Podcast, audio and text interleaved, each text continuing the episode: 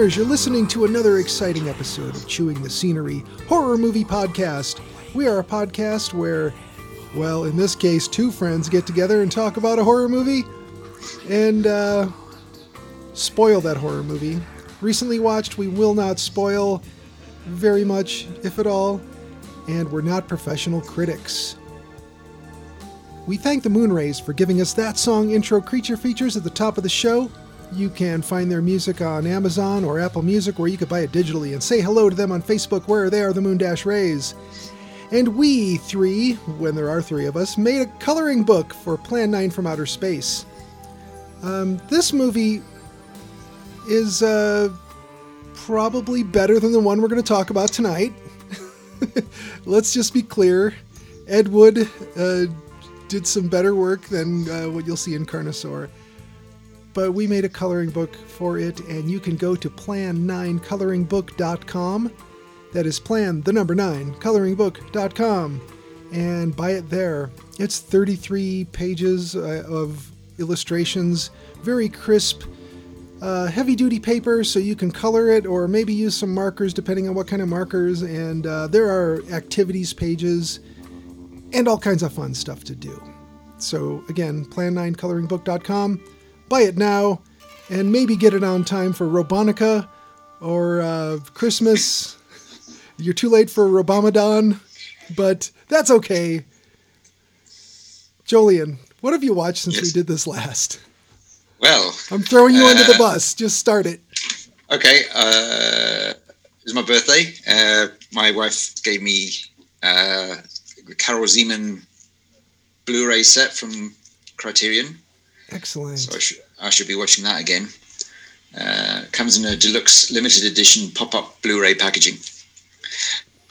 And uh, all right, I, I shall do this in uh, order of watching, not order of quality. Um, okay. So I watched a couple of. Um, there's this Chinese um, streaming service called Youku, and some of that stuff pops up on uh, YouTube. Um, so you can check out some uh, recent uh, Chinese uh, fantasy movies, uh, and they've been doing a couple of uh, giant monster movies. All right. Um, so they've done a couple of movies about giant snakes, and you can tell how good these films are by the titles. Uh, the first one's called Big Snake, mm. and the second one's called Big Snake Two. really? So Big Snakes from 2018, uh, directed by Zheng Xiaolin. Uh, it's basically um, the plot of uh, Kong Skull Island, but without any context to it. Mm. Um, so a botanist leads a, a team of mercenaries um, and a businessman on a search for a plant to cure cancer, which happens to be in this uh, mysterious island, and they have to go through a, a, cloud to get into the heart of the island. And uh, in the cloud, a flying piranha. Um, and uh, once they get into the uh, forest, they encounter such things as uh, man-eating plants, which kind of look like Audrey 2 from Little Shop of Horrors. Oh. And uh, eventually run into giant snakes and then even gianter snake. Um, so uh, yeah, that's quite amusing. Um, they, have uh, they seem to have a bit more of a budget than the Sci-Fi Channel stuff. Um, things, you know, uh, it's obviously they don't have a lot of money, but uh, you know, some of the special effects are pretty good, and um, it's, a well shot film. But you know, dumb uh, by the numbers stuff. Sure. Um, yeah. Uh, then I watched a Indonesian superhero movie called Gundala from 2019. Uh, this is directed by Joko Anwar. He directed uh, Satan's Slaves, you might remember from a few years ago, Oh yeah. uh, which starred uh, Tara Basro. She's in this one as, as well. Um, this is based on a 1969 uh, comic, and uh, it's meant to launch a um, cinematic universe of uh, Indonesian superheroes. Uh, Gundala means uh, thunder. He's this he's this guy who uh, gets his powers from being hit by lightning. Um, and uh, you know, being an Indonesian film, it's good- the the fight sequences are really good. Uh, it, it gets pretty brutal sometimes. Um, uh, one of the guys from uh, the film uh, The Night Comes for Us, it plays the hero, uh, Abimana Aryasatya. Um, and uh, yeah, so uh, I, I found it uh, it's hampered by having to set everything up, and uh, uh, but uh, and, and the second half I found a bit choppy, but uh, overall I enjoyed it. Um, and then I saw uh, The Invisible Man from earlier this year. How Did was that? that one? No, no. How was that? So yes, this is directed by Leigh Whannell.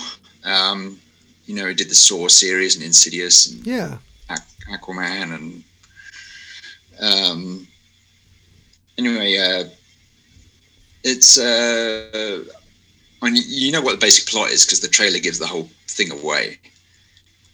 Yeah, I think, I'm- think I was warned to not watch the trailer if I'm going to ever watch the movie. Right. Um, yeah, I found the storytelling was pretty poor. I mean, ironically, for an Invisible Man movie, a lot of uh, a lot of the uh, plot points are something we're told about rather than seeing. Um, and uh, I, I found myself uh, asking questions about why people are doing things Hmm. uh, the way they are in the movie.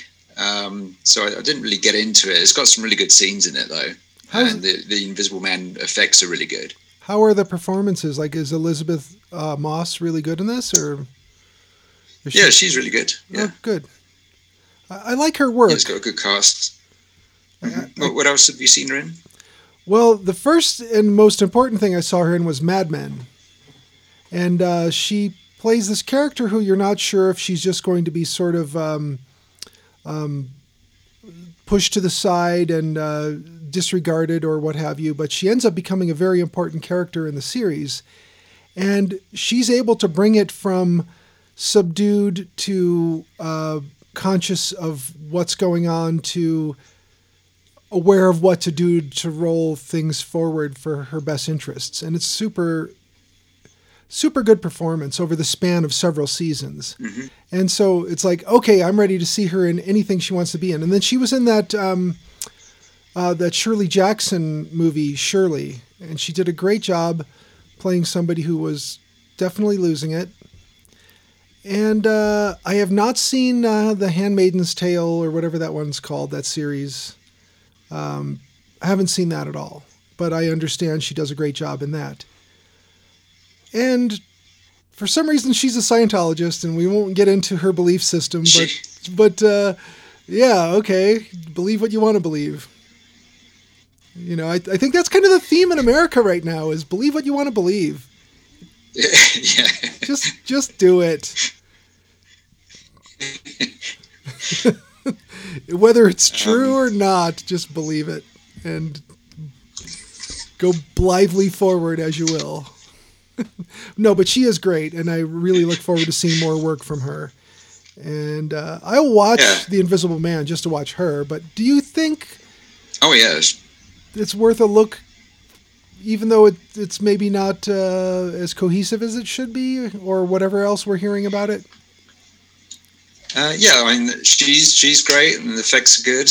Um, you've got some intriguing scenes where uh, she's being tormented by her you know, husband. She's trying to get away from.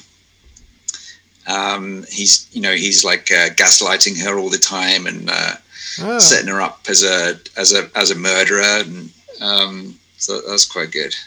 oh, that's um, great. I like the scene in the restaurant especially. Um, Yeah, so yeah, uh, check it out. is that one is that one for rent, or is that available on one of the platforms we're on? Um, well, you can definitely pay to rent it. Um, I just got it from the library. Oh, good. People don't even think of that anymore.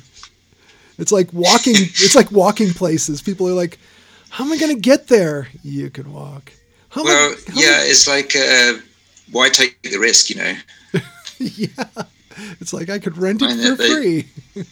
they've got a pretty good setup at the library for picking stuff up Oh, right good. now. But uh, like la- last time I went, uh, I was you know I got there right at right on time.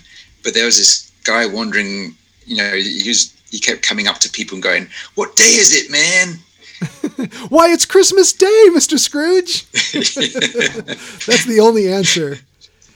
You know, there, there's a line from Total Recall where the guy who is, I want to say he's a cab driver or some sort of uh, sketchy scammer guy, he, he keeps saying, Man, I got three kids to feed, or something like that. He changes the number a couple of times. And I kind of just want to answer anyone panhandling me, Man, I got three kids to feed. And uh, you know, I've got dogs. I don't have any kids, but you know, it's uh, it's it's one of those things where you know you you've got uh, you've got those important movies, those pivotal points in cinema, like you know, Total Recall. You know, it's it, it was very important, so you, you want to reference it as often as possible. You know, tr- you got Tremors. I think the taxi driver in Total Recall was a robot, wasn't he? Yeah, Johnny He was like part of the car. Yeah, Yeah, yeah, John, Johnny Cab. I hope to watch that again. Yeah. Did you see the remake of that? The I with couldn't. Jessica Biel. I couldn't, but I not to say I won't, but I couldn't so far, but I will probably. Okay. yeah, I, I liked it. It's got some really good production design on that. Good. Uh, yeah, and I always always like watching her. Did they did they bring back the thing with the uh, fingernails where the uh, woman at uh, uh, the place that does the memory implants or whatever, where she's changing the color of her fingernails by touching it with a pen? Like every woman who watched the original Total Recall was like, "That somebody invent that!" like literally every wo- every woman who saw that movie was like, "Why is that not a thing yet? Get on it!" It's like, oh, well, now we're busy with, you know, vaccines and stuff, but uh, we gave up on hoverboards, right? Right. You know, there, there's a version of it out there, but it doesn't really hover. But somebody needs to make the, the nails that change color with the touch of a pen. That that's got to happen. anyway, what else did you? Was that it? Was that it, or was there? Uh, so I was, all right. Here's, another one from uh, Youku. Uh, Snow Monster. There's another good title for you. Hmm. Uh, snow monster. It's about a snow monster, and uh, as as far as giant yeti movies go, I think this is the better one. Um, there was this Italian one made to cash in on the '70s version of King Kong called uh, Yeti Giant of the 20th Century, Hmm. and uh, that one's pretty boring. Um, it, it's got this uh, Yeti that looks like Barry Gibb. I couldn't really get over it. Oh my God! Really? Uh, but anyways, Snow Monster. Uh, this is directed by Huang He. It's um, and the giant yeti. It, sometimes it, they use CG, but more often than not, he's a guy in a suit. I was really delighted, and he, he's quite a cute-looking yeti. Um, it's got uh, snow sharks in it. It's got prehistoric crows. Um, it's got there's uh, the Merc team in this one is a bunch of uh, really poorly equipped and poorly disciplined yahoos uh, that just point their rifles at things for no reason. Good. Um, you know, they, they yeah, they just feel like a bunch of proud boys. They're just a bunch of morons. Um, uh, it doesn't make sense at all. There's no logic to it. It's like the, this team goes in to rescue the first team. The first team was driving around in this kind of Humvee out on the ice, um, but the when the team rescue team goes in, they have to go through this cave full of uh, flesh-eating prehistoric crows, and uh, you know how you know the first team drove there. Why, why aren't you just driving there? You know what would be really cool, man? But, uh, If a bunch of those crows landed on the Humvee and when they flew away, all the guys were gone. that's what your that's what your schoolmate said Omen was about. If you remember. Yeah, yeah, that was his his version of the Omen. Yeah, Yeah. that was good. um, yeah. So uh, various uh, nonsensical things happen in it, and uh, it's got quite a sad ending. You know, the typical Lost World movie story. Mm. Uh, modern day people find the Lost World, and by the end of the movie, the Lost World is destroyed. um, so a bit of a bummer at the end, but uh, I, I love the Yeti in this one. Uh, very cute. Um, and then uh, watch the Carnosaur trilogy. You watched all three of them, So or, or are there four? th- there's three in the Carnosaur series, and then there was a two uh, kind of adjoining sequels called Raptor and Eden Formula, which I've not seen. Oh, Uh, I didn't make it all the way through Carnosaur 3. so is that good? You wanted to save it for later. Mm, Oh God. I'll wait until we get uh, color changing fingernails.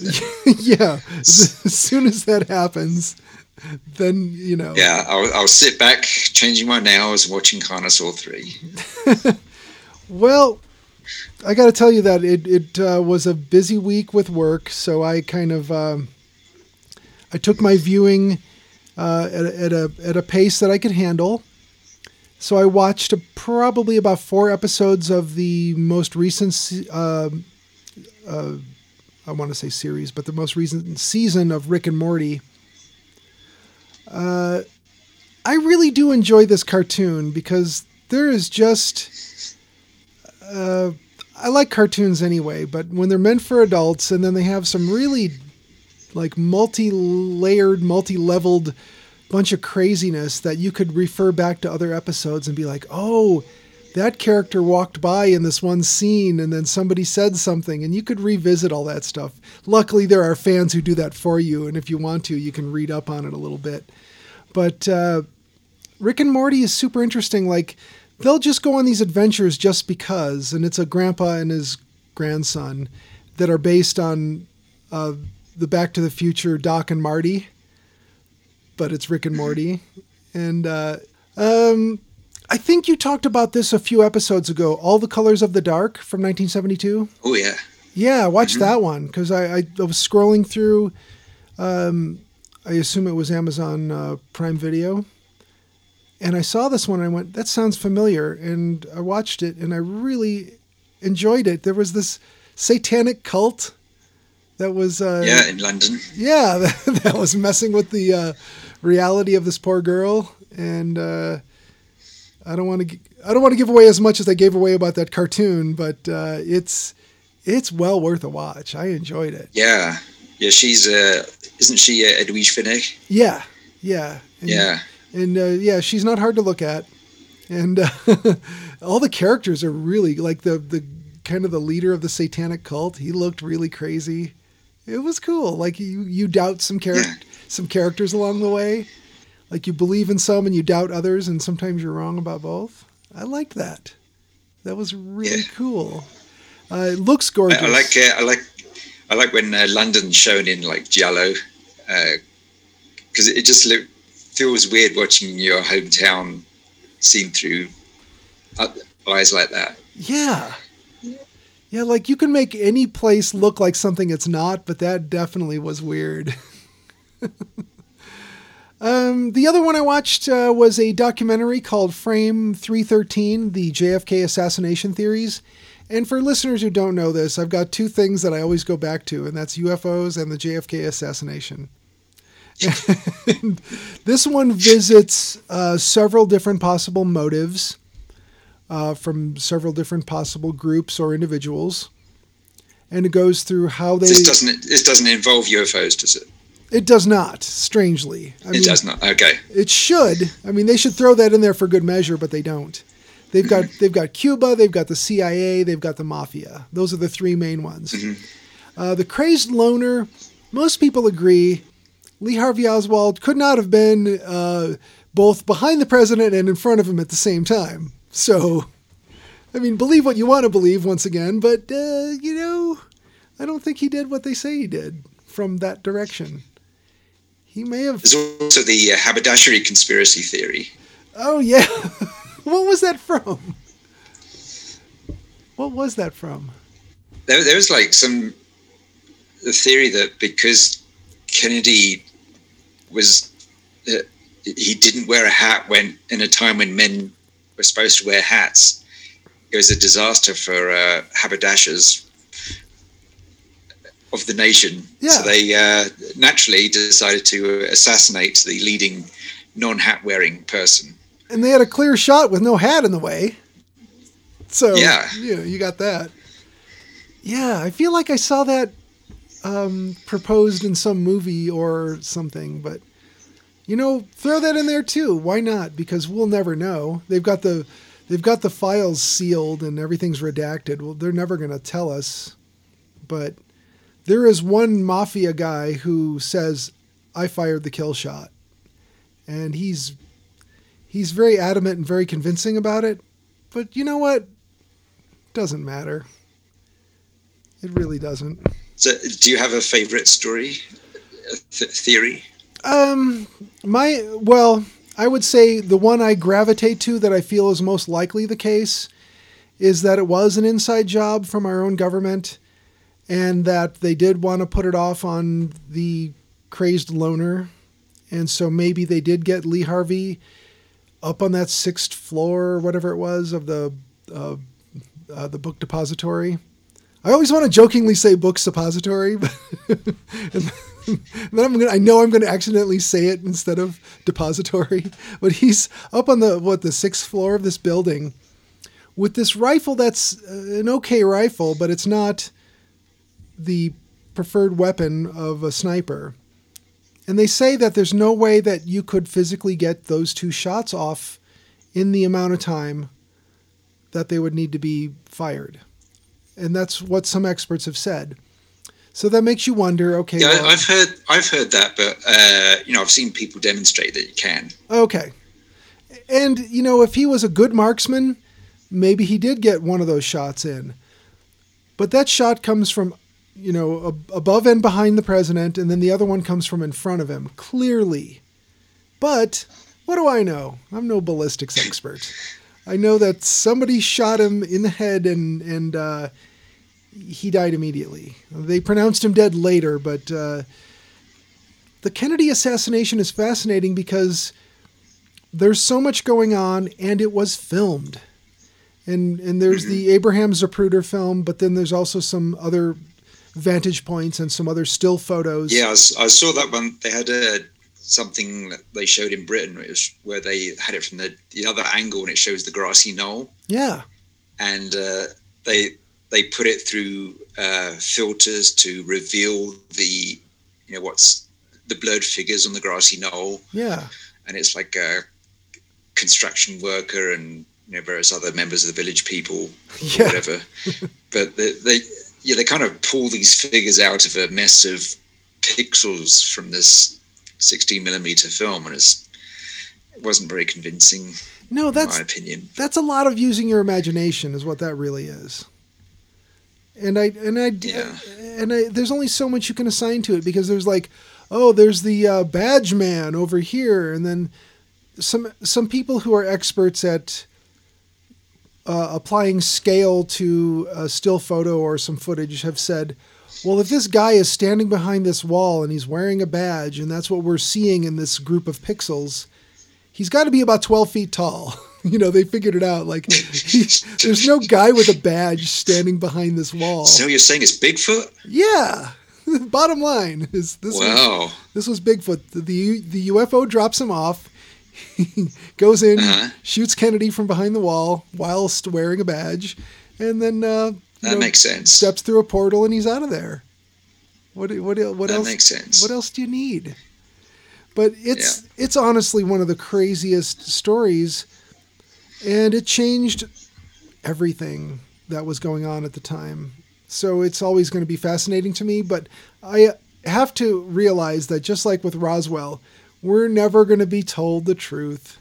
We're never going to really know. So what's most interesting and most entertaining about both of those subjects is that we won't know. And that there's a lot of different ways to approach it and believe different things about it. hmm So that was it. Uh, and you know what? The, the trouble here is you can click on the thing that says people who watch this also watched that. And then they give you a whole list of other crazy stuff. And there's a documentary called The Grassy Knoll. And I'm like, oh shit, okay. now I have to watch that. Yeah, the last last thing I watched of that was the Oliver Stone film. Yeah, that was rough. Yeah, I never got around to reading the Stephen King one. I watched the um, uh, the the I think it was made for Netflix production of that, and it was good.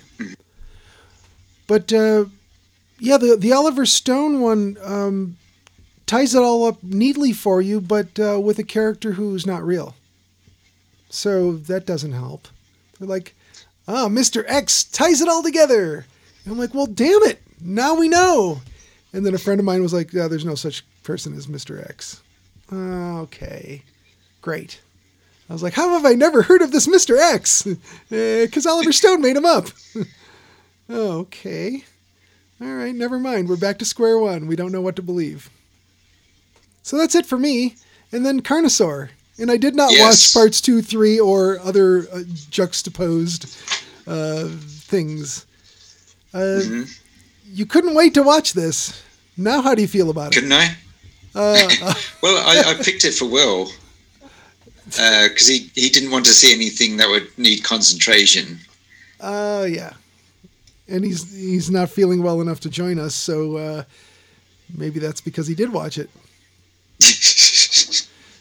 Uh, what is your history with uh, Roger Corman? Uh, do you have much of a history with his films?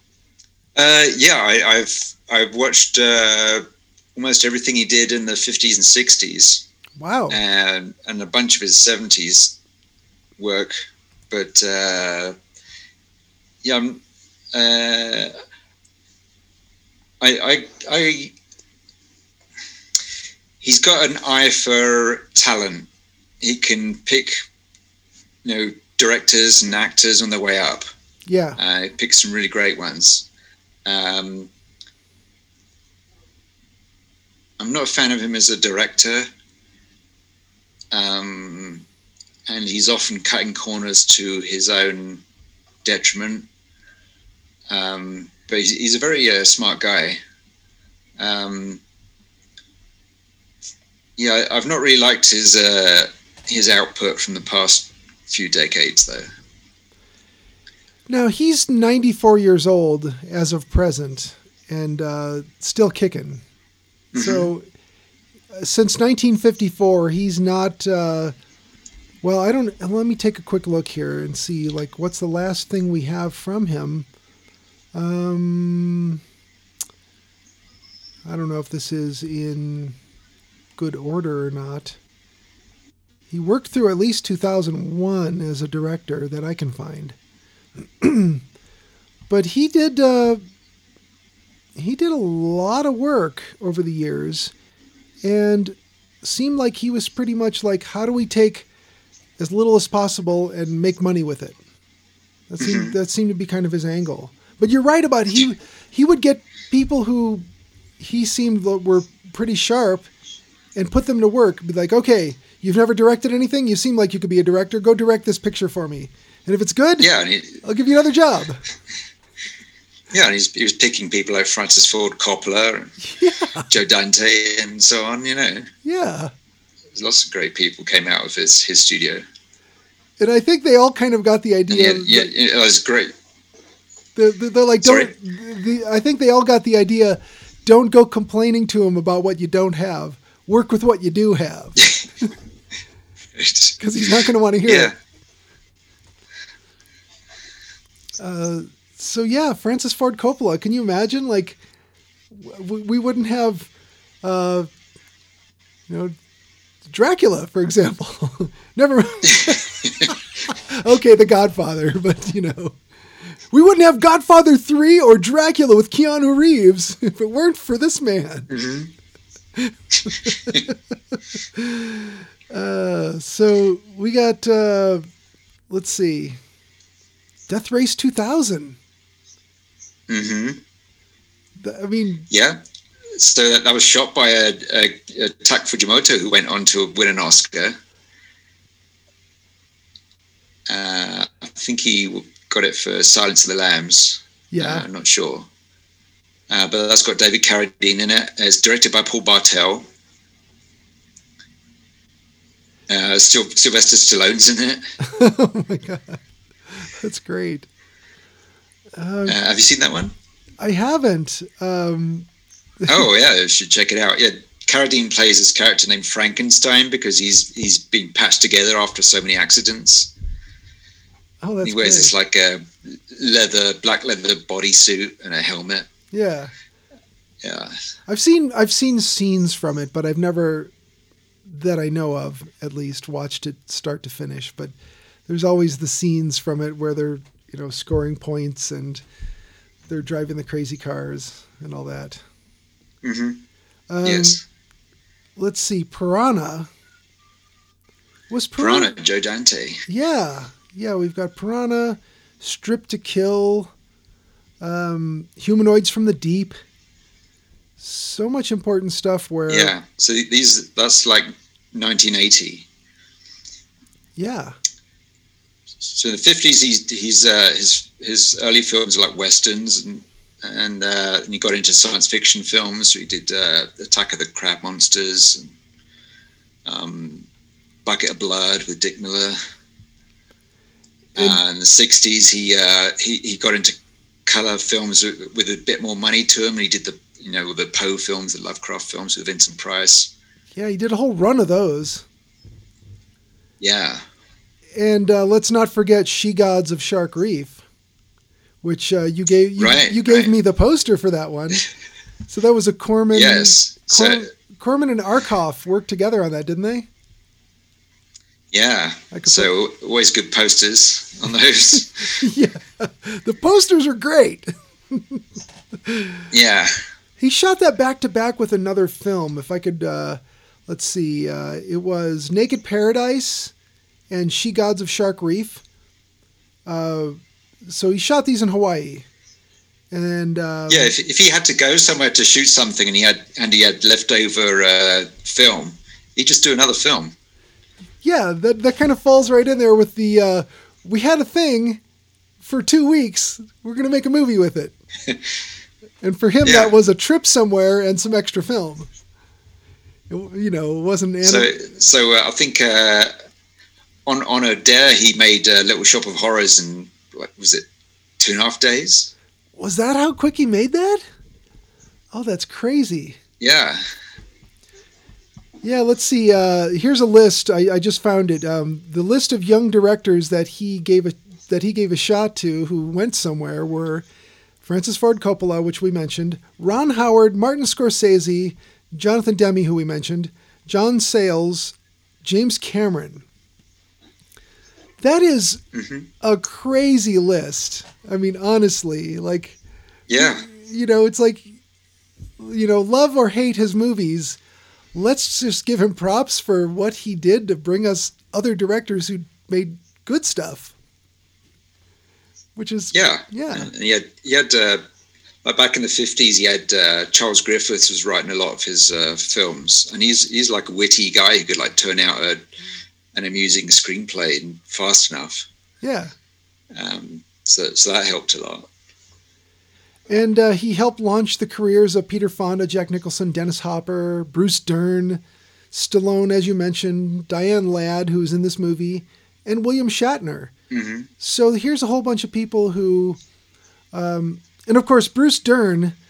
There, there's a lineage here that, that brings us to Carnosaur. Of Yes. course, right. Bruce Dern was married to Diane Ladd, and uh, what's crazy, and you probably know this, uh, their their daughter is in Jurassic Park. yes, Laura Dern. Yeah. so, oh, this this bad movie. Yes, they, uh, yeah. Um, those two women did uh, Wild at Heart together. Oh yeah, there's a there's a a, a long-standing thing with David Lynch, isn't there?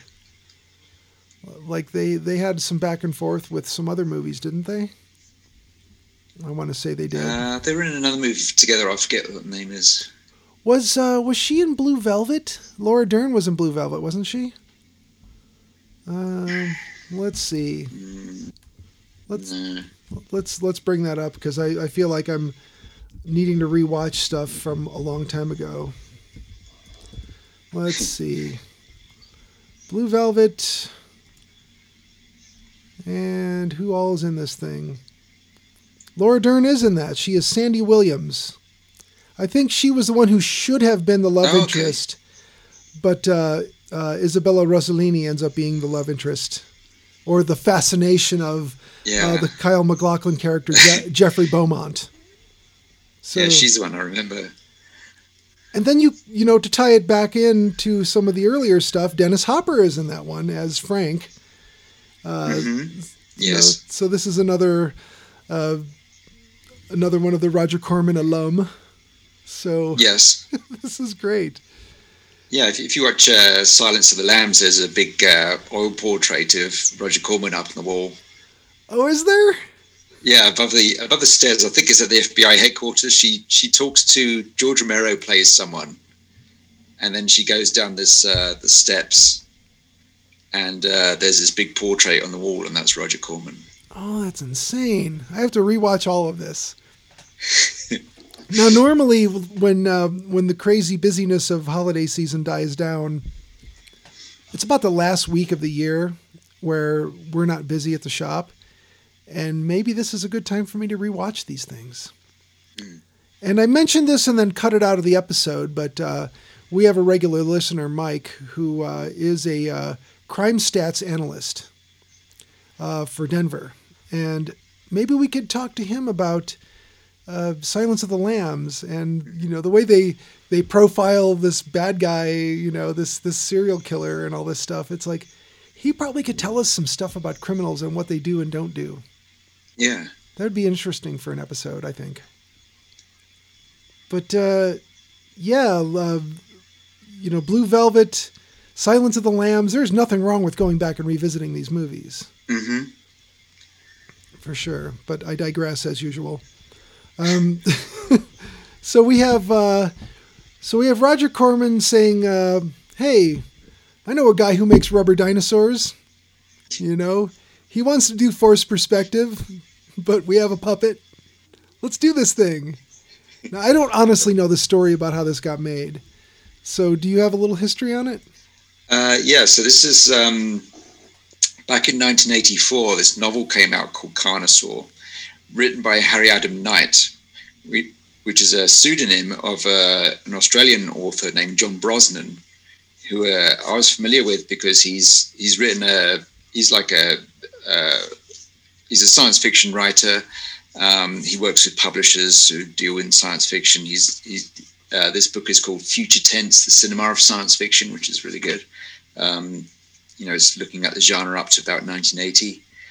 Um, he wrote for the Hammer magazines back in the 70s. Oh, cool. Uh, yeah, he's a really he's a really funny and well informed writer.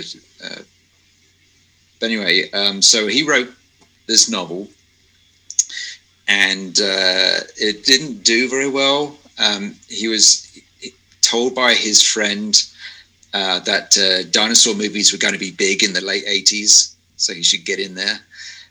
so he, he did this thing and didn't do very well. Uh, it got published in the US um, by publishers who went under pretty soon afterwards. Um, so he, he didn't think anything was going to come of it. Uh, but anyway, this uh, other writer comes along named Michael Crichton, and he does his own uh, novel about dinosaurs called Jurassic Park.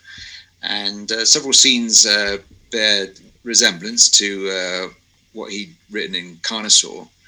Um, Carnosaur is about a uh, there's a uh, uh, there's a zoo in Cambridgeshire on this rich guy's estate, and uh, they've got genetics labs there, and they're using um, uh, DNA from uh, dinosaurs spliced with modern day chickens because you know birds are descended from dinosaurs. hmm Um, and uh, they're they're creating uh, they're recreating dinosaurs like they got a Deinonychus and so on, and of course uh, things things start escaping and running around the English countryside and uh, uh, killing off people and getting getting into houses and uh, helicopters and and so on and um, you know all, all familiar things. Mm-hmm. Um, but anyway, um, Roger Corman's wife, uh, I think her name's Julie.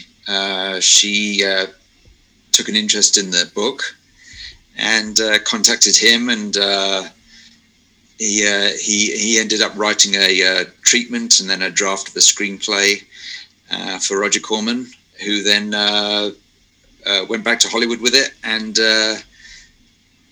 cut out everything that he could to make it cheaper and uh, most of the interesting stuff, and uh, ended up with Carnosaur.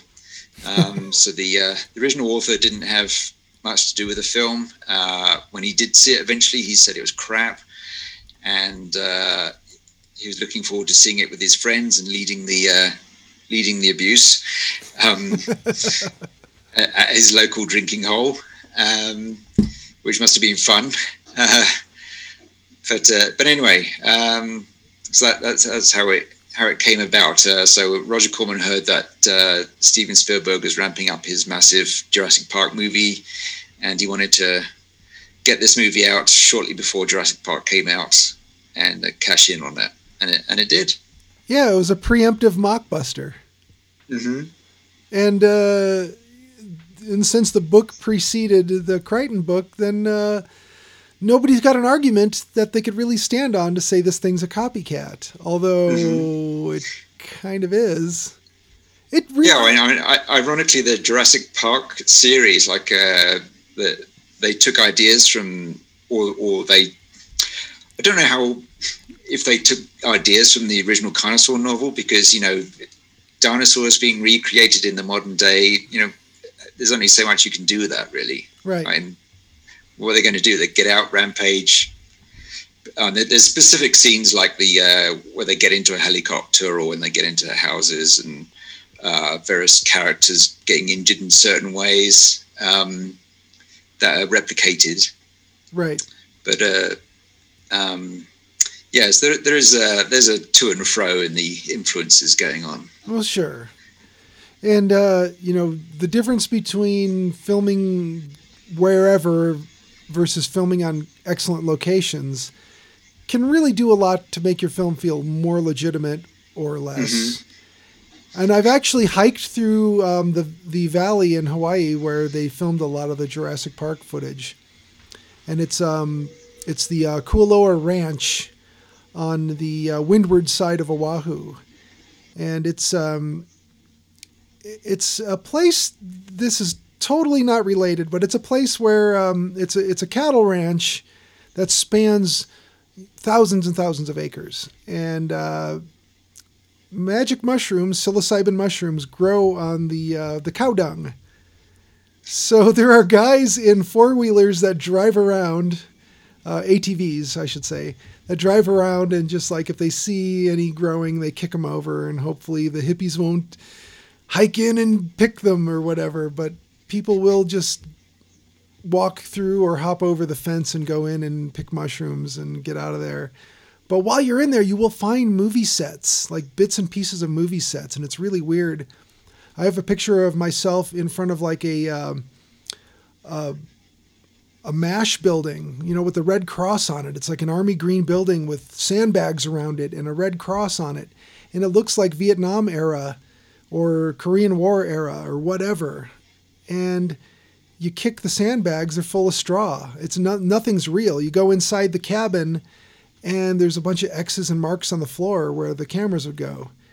It's weird. Like you you go, you go in there unauthorized and you can find all kinds of crazy stuff. But they do guided tours and you can ride in a Jurassic Park jeep.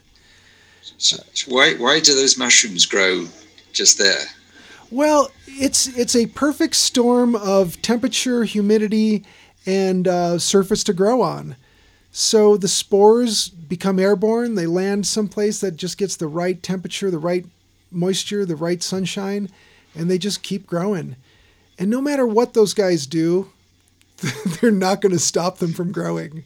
It's been going on forever and it's going to keep going on. but yeah, I knew plenty of people who picked them, and they would dry them and uh, enjoy them. Uh, it's it's great.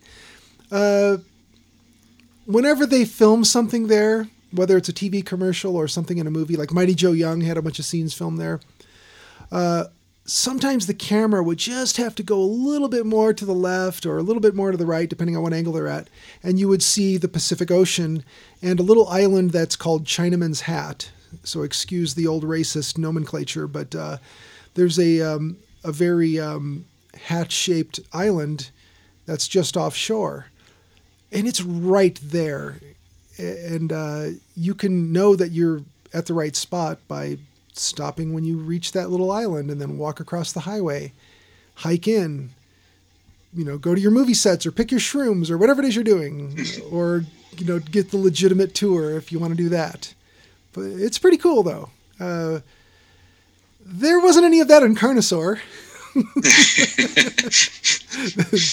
but they had like it's filmed in a quarry. totally. They're like, uh, well, if we film after dark and you won't see anything, it'll seem like we're yeah. someplace. Uh, we got Clint Howard. So what else do you want? Oh yes, he's about the, the most fun character in that, wasn't he? Oh, he's great. He's he's always good in everything he's in. He he doesn't have any qualms about being who he is, does he? He's like, I'm not, I'm not Ron Howard. Okay, let's be. Uh, he's he's accepted. Yeah, yeah. He's in so many horror movies, and so many crazy B movies, and I, I just love that about him. They even put him in one of the Austin Power movies, um, Austin Powers movies. Uh, he's just like, oh god, what? I want to say he was one of the military guys because because they they keep spotting something and and making reference to genitalia in different oh god what the last last thing I saw him in was the Solo movie, the uh, Han Solo film. Oh, he's in that. I yeah, because his brother took over direction, didn't he?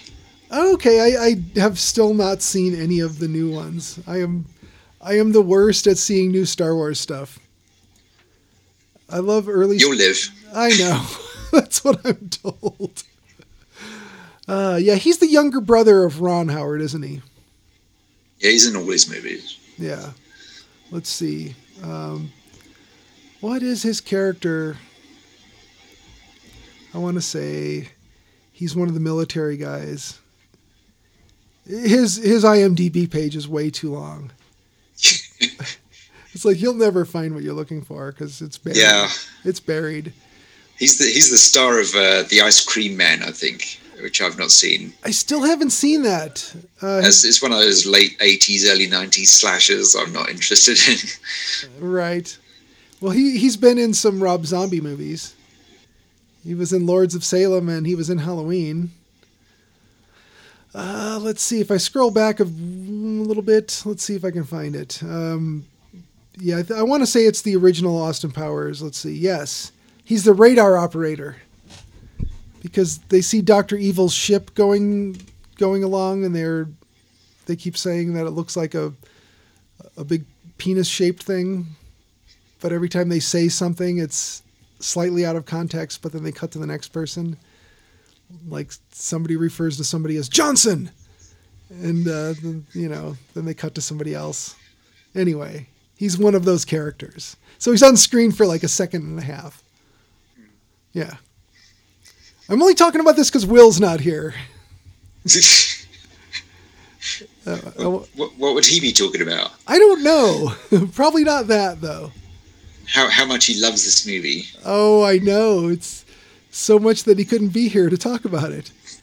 Yeah, so we had Clint Howard. Um, let's see. Let's see who else is in that cast from Carnosaur. So, so you got Diane Ladd. Uh-huh. Uh, the the uh, monster effects are by John Carl Buechler, who's who did um, Friday Thirteenth Part Seven. Oh, the New Blood. Oh, he yeah, and he, he did he did some of those like Gremlins rip-offs as well, didn't he? Oh, the Ghoulies, yeah. Ghoulies, yeah. Uh, let's see. I, I just pulled up his uh, his. Think he did Tammy and the T Rex. He, he did some of the gore in that.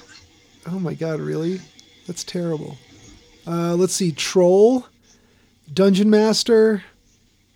Uh, I don't know what Deep Freeze is. The Strange Case of Dr. Jekyll and Mr. Hyde, which looks like Leprechaun. So that's from 2006. And The Eden Formula, which you mentioned earlier. Okay. He's written some stuff. He's acted in two of the Hatchet movies that were directed by Adam Green. Um, so yeah, he's he's kept himself busy. That's awesome. Um, this movie wasn't probably the best example of his capabilities. Uh, but he he he wanted to use the stuff that he made differently than how it got used. Yeah, it wasn't. It did, they didn't shoot his stuff well. And I seem to remember reading earlier today that he was happier with the shooting on the second one, which probably wasn't good either. Yeah, you, you saw more of the full scale T Rex in that one. So you had puppets and models that were shot better, Yeah, but still not. Yeah. The second second one is uh, it's uh, basically a remake of Aliens, oh, except all in a warehouse with dinosaurs. oh, and not good. No, That's a guess. I haven't seen it. I don't know. it, it moves faster than the first one though. Yeah. Um.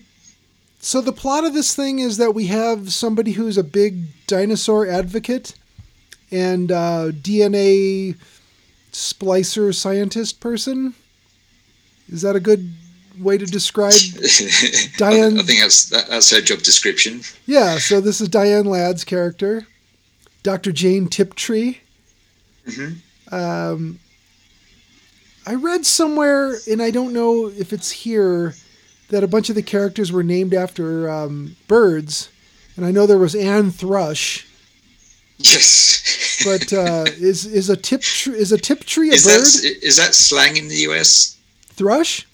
Yeah, because thrush is a STD in in England. Oh, um, no, not that I know of. Uh, it- Oh, okay. that that they could have just got that one past me, and maybe I just don't know about it. But uh, is a runyon a bird? Uh, no, that's I'm sorry, that's the actress. Um, let's see, Tiptree Smith, Fowler. It's got fowl in it. Is a Fallon a bird or a Paloma? Oh, there's a Doctor Raven. Oh, there you go. Yeah, Ed Williams, who was in the uh, Police Squad and Naked Gun movies, the TV series Police Squad. Um, yeah, Doctor Raven, and then there was uh, Brett Hinkley was Peregrine, so that's a Okay. that's a Falcon. Okay, so we get yeah, there's several. Okay, um, so there's a bunch of bird people, and uh, so there's a uh, there's something happening where one of these chickens hatches a reptile which kills the driver of the truck that they're being transported in and it escapes. hmm Now, this is very reliant on chickens for about the first third of the movie, it seems. Yeah, you get that horrible chicken farm, chicken execution factory at the start. don't you? Yeah, factory farming. Yeah, that's pretty gross. Yeah. That, that'll put you off of eating chicken for a while, I think.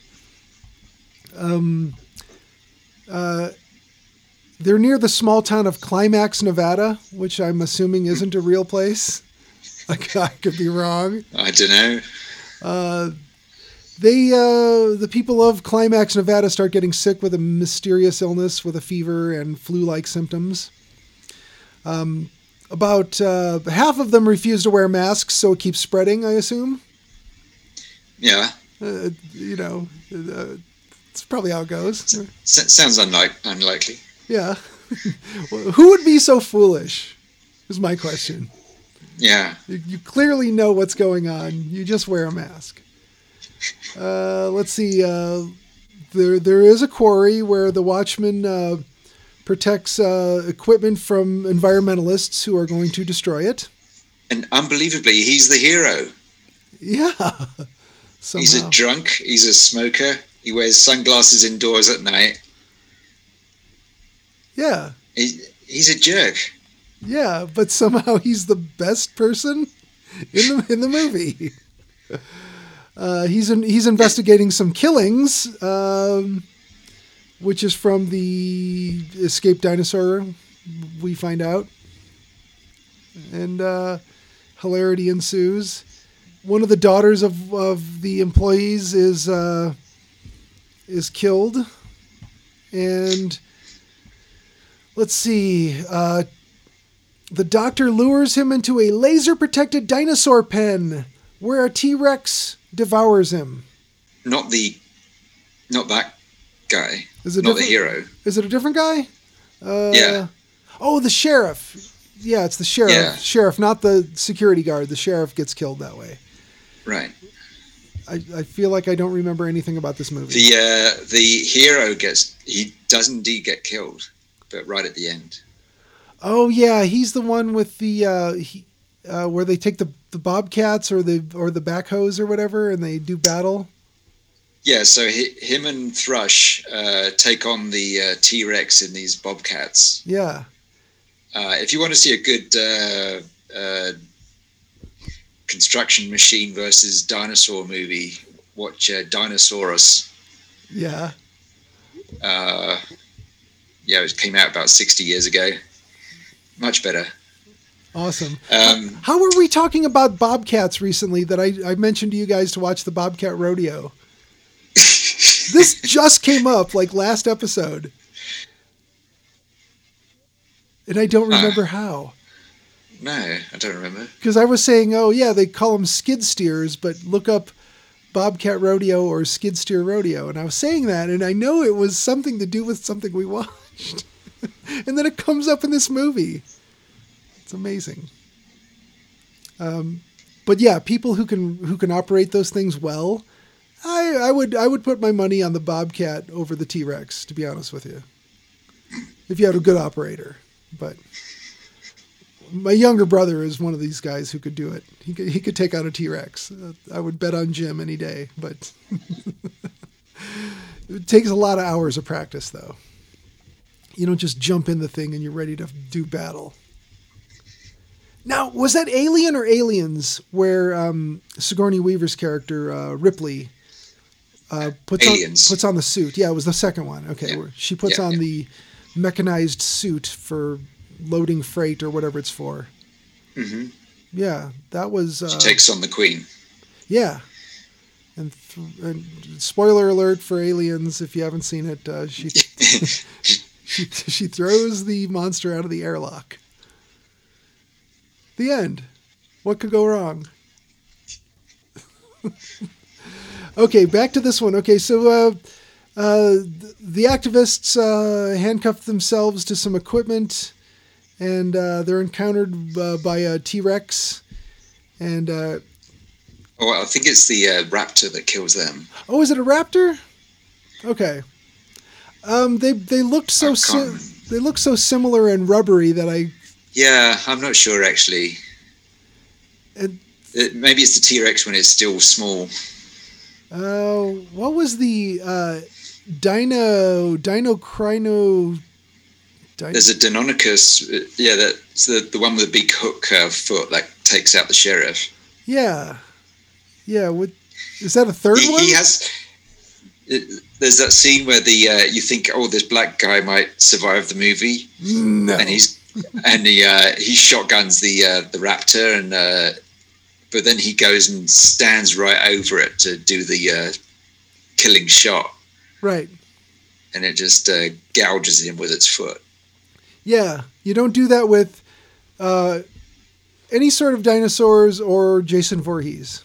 you, you stay out of reach. Yeah. Have you learned nothing? Um, so yeah, we've we've got um, different dinosaurs doing different killings. Um, uh, let's see. Doc infiltrates uh, the laboratory, and at gunpoint, she reveals her experiment uh, to him. The town's mysterious illness is caused by infected chicken eggs, which contain a lethal airborne virus, and they impregnate women with dinosaur embryos. How? Never mind. Doesn't matter. this won't Yeah. be this won't be important. um, so women are becoming pregnant with dinosaur babies, which also can hatch from chicken eggs. So you know, live birth or egg birth doesn't matter.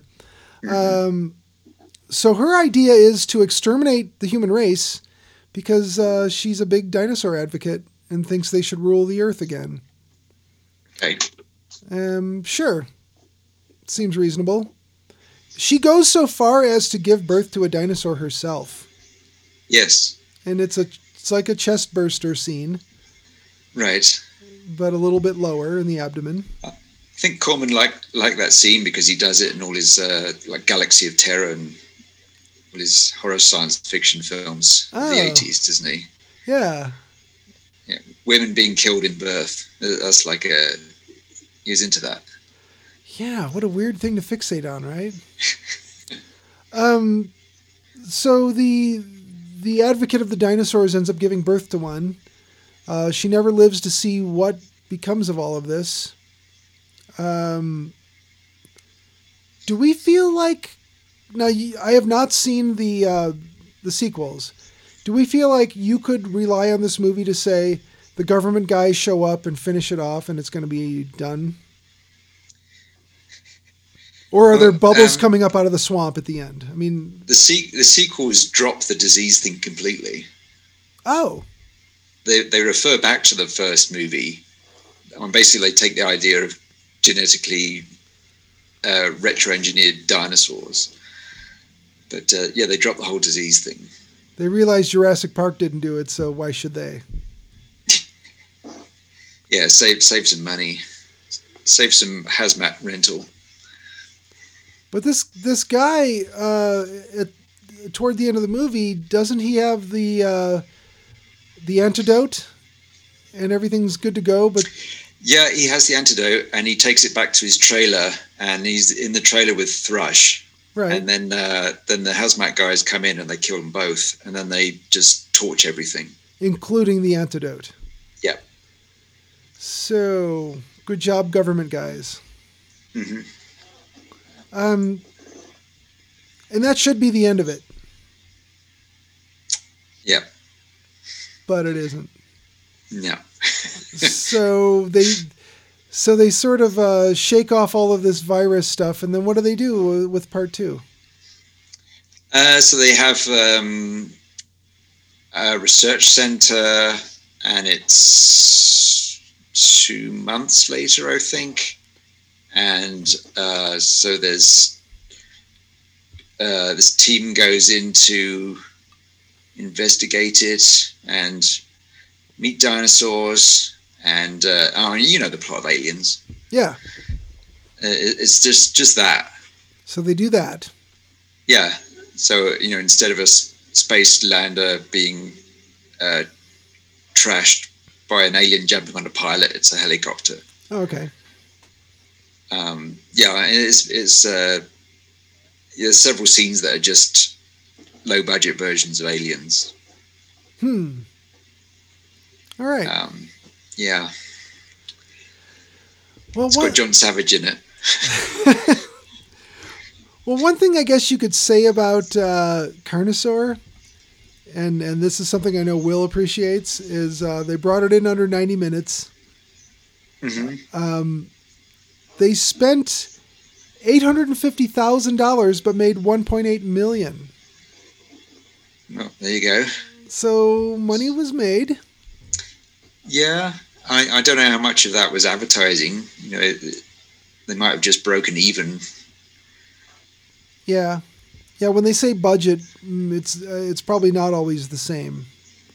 Yeah, I've got, I've got a question. Like uh, this, this uh, research center is supposed to be uh, bioengineering, and you'd think it it'd all be uh, sanitary and everyone would be super clean all the time, but uh, they're the worst. Oh yeah. Like uh, there's characters just sneezing on each other. Uh, they sneeze in their hands and then they shake hands. Uh, when someone's eating, there's someone just lying on the table right in his face, talking to him. Yeah. it's ridiculous. Yeah, this this is not at all what we're used to seeing like clean rooms and stuff like that in sci-fi movies. Yeah. This is not that. and and why do so many of the characters seem to be wearing clothes they've they've yet to grow into? like huge great jackets and shirts. And these little people inside of them. It's bizarre. Was it the style of the day? Was it like the um I don't know. It's a little bit past the the uh the shoulder pad Yeah. period in time.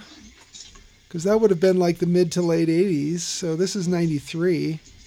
So that's not an excuse. I don't know. That's that's, that's crazy. Um but when it comes right down to it, uh, you know, you've got uh, Siskel and Ebert were alive at the time. Ebert hated Right. Ebert hated it. Siskel liked it, so that you know, the critics didn't even agree. That's kind of crazy if you think about it. Like, nor- normally these guys would be like, "No, it's a piece of garbage. Uh, I, I don't like it at all." Um, this was. Uh, let's see. I'll just read a couple of, uh, you know, let's not talk about Siskel and Ebert, but uh, Leonard Maltin was critical of what he considered to be a largely forgettable film, saying that its only no- notoriety was uh, was going to be known as 1993's Other Dinosaur Movie. Uh, John Petrakis of Chicago Tribune described the film as convoluted, obtuse, and eventually nonsensical. Eventually nonsensical. Eventually. okay, it got around to it. I guess that's true. Maybe it was making sense at the beginning, but um, let's see. Variety's uh, Leonard Klady compared Carnosaur to a B movie creature film released in the 50s and surmised that it was destined for a quick trip to the tar pits of video shelves and cable screenings. I would watch any dinosaur movie from the 50s over this. 100%. Yes. Um, yeah, it's it's just not a good movie. Uh, the, Shall I, I'll read you uh, uh, Michael J. Weldon in Psychotronic. oh, please do. Um, Psychotronic movie See. guide. yeah. Uh, unfortunately, the best part of the movie is a picture of Alfred E. Neuman. Yeah. Uh, Carnosaur doesn't make much sense. The music is boring. There's too much talk, and the dinosaurs created by John Buechler are often laughable. So he wasn't impressed either. Um, did you like how they wrapped it up at the end when the Alfred E. Neuman picture was burning? That was creative. It it looked almost like a skeleton face. Like I've seen uh, where people melded the Crimson Ghost Misfits logo uh, to the Alfred E. Neuman portrait, and it kind of looked like that when it was burning. I thought that was pretty cool. Um, honestly, though, none of the critics are wrong with their complaints. Normally, I will say they're just being a bunch of whiny babies. None of them are really wrong. The special effects could have looked better if they were shot the way the effects artist wanted them to be shot, but Yeah, I, I've read articles by uh, people who saw it when they were kids and they enjoyed it. yeah, I mean, it, it gave you dinosaurs and a bit of gore. yeah.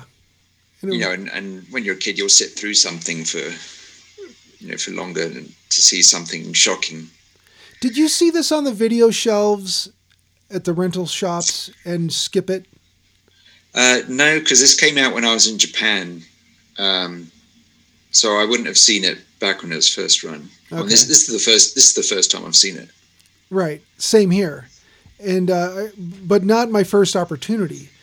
It was on it was on the rental shelves for years until there weren't rental shelves anymore, and I Right. never once reached for it.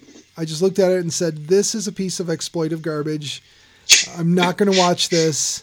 Obviously, they're ripping off Jurassic Park. Who cares? Mhm. So I never even considered renting it. and never did. And if it was showing somewhere on uh, cable, I never watched it. So now that I have watched it, I just have to say I was right.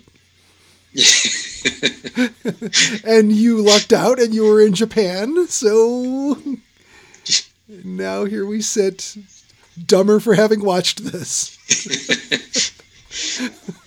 yep. It just kind of makes me want to make an Alfred E. Neuman t shirt. That's my big takeaway from this movie. It's like, oh, I miss the guy from Mad Magazine. I want to put him on uh, stuff. I, this was my choice. And uh, I thought, while I was watching it, I thought maybe we should institute a punishment for if you choose something that's bad and inflict it on the others. and and uh, the, the, punishment can be in the form of uh, witchcraft. Yeah, they've met, they've made sixteen witchcraft movies. So depending on how uh, how egregious the choice is, you can punish someone by making them watch one to sixteen witchcraft films. Oh wow, I like that. It's like a drinking game, except for you don't have the luxury of getting drunk. Yeah, you, you have to go go away and watch, you know, X number of witchcraft movies and report on them the next episode. I think that works. Now, do we even need to go over the the part where we say where, whether we would recommend it or not? Do we even need to do that? well, what do you reckon? Uh, I would say it's dumb enough to watch it anyway, but not good enough to watch it in any seriousness. No. So if you feel like watching it as a goof, go ahead. I don't recommend it for anyone who's watching it for any kind of, uh, uh, you know, uh, re- required viewing for any other reason. No, there's nothing to that. There's nothing uh, to say that this is important to anything else. Uh, you could read everything you need to know about it or have just listened to what we said to know that, okay, well, it was a book that came out first and the movie was rushed to production, but it was cheaply done. You don't need to watch the movie to know that stuff. So I would say skip it unless you feel like having some fun watching it on a goof. Go ahead. That's Clint Howard completist. Yeah, yeah. If you must watch everything with Clint Howard in it, then you will be watching this movie. And uh, yeah, there it is. So for next episode, uh, you know, we don't know if uh, Will's going to be joining us or not. Do you want me to pick something now? Because I thought of something that maybe. Sure. Maybe we all have access to. I feel like I saw that it was available on Hulu. Okay. O- Oculus. Do you know this movie? Oculus. Yes. Oh yeah, yeah, I saw that one. Yeah, I think we could talk about Oculus because haunted objects comes up a lot. I listen to a lot of supernatural, paranormal podcasts, that sort of thing.